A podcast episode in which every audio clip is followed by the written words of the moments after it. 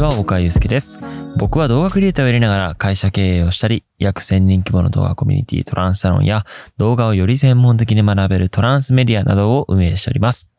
この放送は千葉県流山市で活動している動画クリエイター、しげぞうさんのご提供でお送りいたします。えー、しげぞうさんありがとうございます。今回のこのスポンサー募集ね、本当に、あのー一人目がしげぞうさんということで、あのーこの度ね、スポンサーになっていただきありがとうございます。えー、早速、今回のお便り読んでいこうと思います。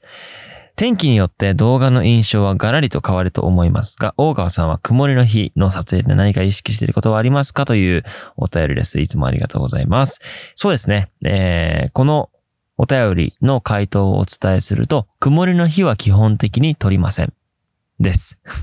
はい。なんかね、その僕の、えー、動画スタイルはやっぱりその体験だったりとか、まあ皆さんが見てないような美しい場所を思い出に残したいという思いが強いので、えー、やっぱりその晴れている時が好きなんですよね。あの自分の中で。なので自分が好きなよ、えー好きな気候で動画を撮るってことが僕はとてもね大切にしているので、曇りの時って、うん、なんか、パキッとしないし、うん、心もなんか乗らないので、あまり、うん、今回もね、日本一周してて、まあ、京都が曇りだったんですけれども、ほとんど撮影せずに、えー他の仕事とか、えー動画のインプットとかをしておりました。で、まあね、あのーこのお便りをしている方は多分動画制作ね、いろんな、えー状況ですると思うんですけれども、あんまりこの曇りの日は取らないっていう僕の結論はね、多分参考にならないとは思うんですけれども、あのーまあ、曇りっていうのは、あまり自分の中では好きな表現ではなくて、えー晴れが好んでいますよという、えーまあ、僕の、僕なりの答えでした。はい。えーお便りとかね、えースポンサード募集とか、概要欄にリンク貼っておきますので、えーぜひ、あのーチェックしていただけたら嬉しくと思います。はい。まあ、いろいろちょっと疲れすぎて噛んでしまうような状況なんですけれども、今日はですね、何について話そうかなっていうふうに考えてて、まあ SNS についてちょっと話そうかなって思っています。はい。SNS ね。えー、まあ正直僕の、なんて言うんだろう、SNS っていう、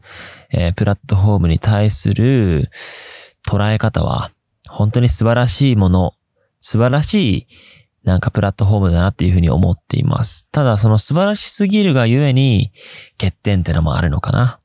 なんか、どんな物事にもその二面性って絶対あると思っていて、えー SNS っていうプラットフォームもしっかり、えーそういったプラットフォームじゃない部分ね、その、まあ、強、強み弱みみたいなところも、大川祐介の強み弱みっていうところもちゃんと二面性があったりとか、まあ、物事はやっぱりその因果関係で生まれているので、えー当たり前の話なんですけれども、うん、そうですね。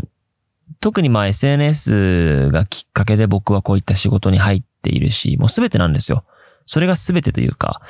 動画をこうやって始めたきっかけも YouTube で、えー本当にそのかっこいい動画を見て、えー痺れるような体験をしたと。で、その動画を見たときに、俺はもう今すぐ動画制作始めるしかねえ、みたいな感じで意気込んで、もう速攻 GoPro 買って動画制作始めたんですけれども、えーそのね、インスピレーションを与えてくれたプラットフォームってのは、まあ、SNS、いわゆる YouTube ですね。えー YouTube が与えてくれて。で、実際に動画を発信すると。発信するときに使ったのが Instagram。えー YouTube はね、やっぱりその発信するハードルが高かったので、えー当時すぐやらなかったんですけれども、Instagram で配信をしておりました。で、そこでもちろん並行して Twitter とかにも投稿していたわけなんですけれども、あのー僕が初めてその動画っていう、あの、ジャンルでお仕事の経験をしたのが Twitter ですね。えー、ツイッターでその DJ の方、僕がずっと見ていたその DJ の方に DM を送って、えー仕事に結びつくという、もう本当に YouTube から始まり、Instagram で継続し、Twitter で実るみたいな、あの、本当にソーシャルメディアでも成り立っているようなもんなんですよ。大川祐介っていうのは。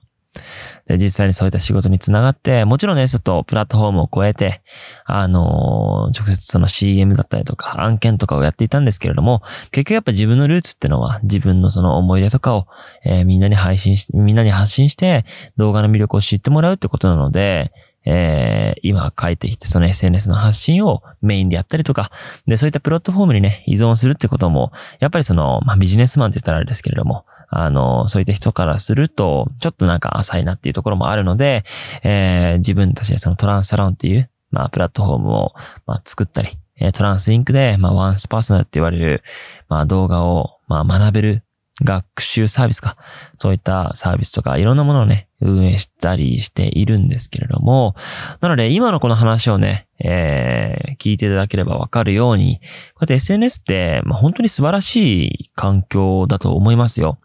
やっぱりその、多くの人たちが繋がるきっかけを作ってくれる、えー、サービスですし、実際にそこで、やっぱりカジュアルに連絡取り合って、リアル繋がって、そして友達になるみたいな。えー、まあ YouTuber の春樹とか、新たとか、あの、以前その日本に来て一緒に Vlog 撮ったりとか、あとはハワイに、あニューヨークに春樹と一緒に行ったきっかけとか、YouTube で彼の動画を見て、で、インスタグラムのライブ配信で、あの、やりとりしてニューヨーク行こうみたいなノリになったんですけれども、まあそういった流れだったり、まあ本当に SNS が、共通項を持った人たちとつながる、まあ、後押しをしてくれる素晴らしいものだなと思っていて、まあ、それは、まあ、ある種その健全な側面なんですけれども、まあ、一方で、えー、やっぱり、まあ僕もね、YouTube とか、Twitter とかでたまにその、まあ、いわゆるアンチっていう人ですか？なんか、お前は海外のクリエイターのパクリだとか、こいつの何がいいんだとかね。あと何があったっけな？うん。あ、そうだ。僕ね、国籍韓国なんですけれども、まあその韓国人、えー、朝鮮人来るなみたいな、そういう、まあ、コメントもあったりとか、そうですね。めちゃくちゃそういった匿名っていうのを利用して、その方たちのストレスの吐け口になっているというか、そういった側面も、まあ、ソーシャルメディアでは見受けられますね。で、そうですね。まあなんか、今いろいろとやっぱりソーシャルメディアでなんか、ね、問題があったり、事件があったりとか、まあそういったニュースをまあ日々見ていると、まあ、やっぱり心が痛くなりますよね。うん。なんて言うんだろうな。まあ僕も実際にね、まあ、有名人ではないですけれども、まあ、インフルエンサーと呼べるぐらいの発信力はあると。で、多くの人の目に届くので、そういった、ね、誹謗中傷と言いますか、アンチ、アンチコメントと言いますか、連絡はよくあるんですけれども、僕がやっぱり何よりも、そういったコメントで屈しないメンタルを持っているのかっていうとね、多分、メンタルの強さ弱さって、人それぞれ違うものではないと思っってるんですよ、僕は。ほとんどの人たちはそのメンタルのゲージって同じ。ただ、そのメンタルを、その、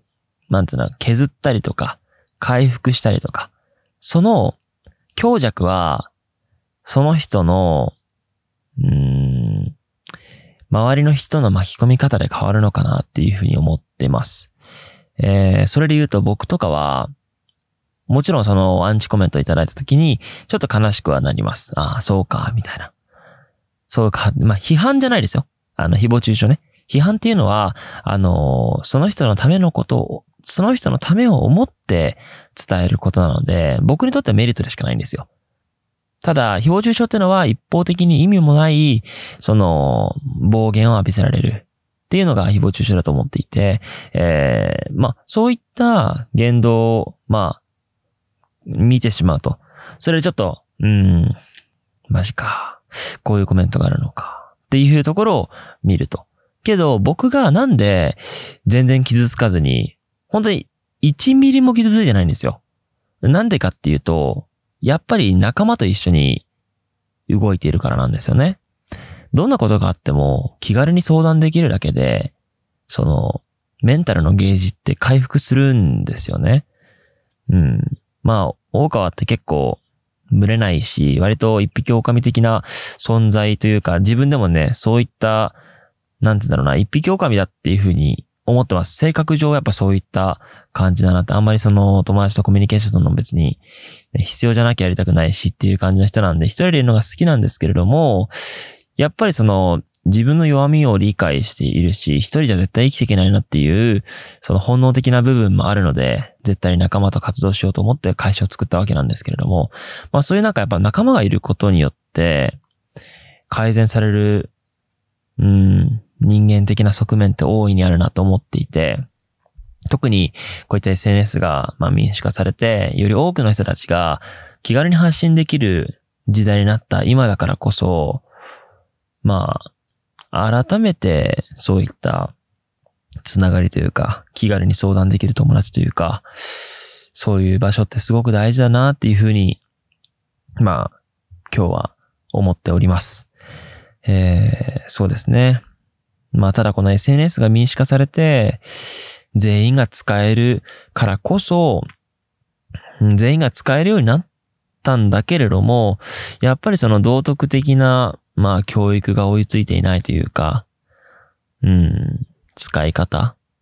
てのがすごく大事になるのかなっていうふうに思っています。うん、そうですね。だから、でも、なんかその、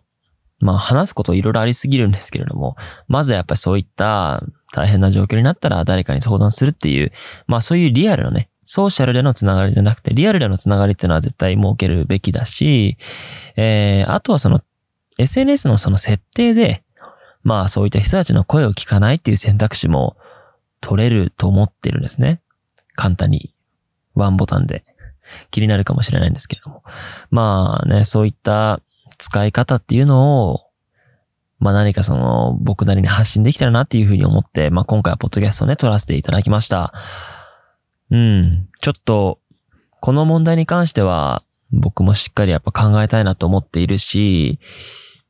こうやって世の中で誰かが困っていたりとか、まだまだ世の中を良くするために活動していかなければいけないことってのは、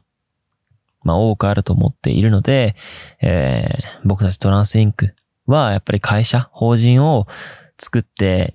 まあ運営している以上、そういった世の中より良くなるような仕組みといいますか。まあそういったものをゼロから作り上げていきたいと思っていますので。まあ SNS に関してはちょっと何とかしたいですね。はい。まあ今日はそんな SNS についての、あのー、特に明確に伝えたいことが伝わってるかどうかわからないですけれども、僕の意見をね、お伝えさせていただきました。今日もね、最後まで聞いていただきありがとうございました。えー、それでは、また明日。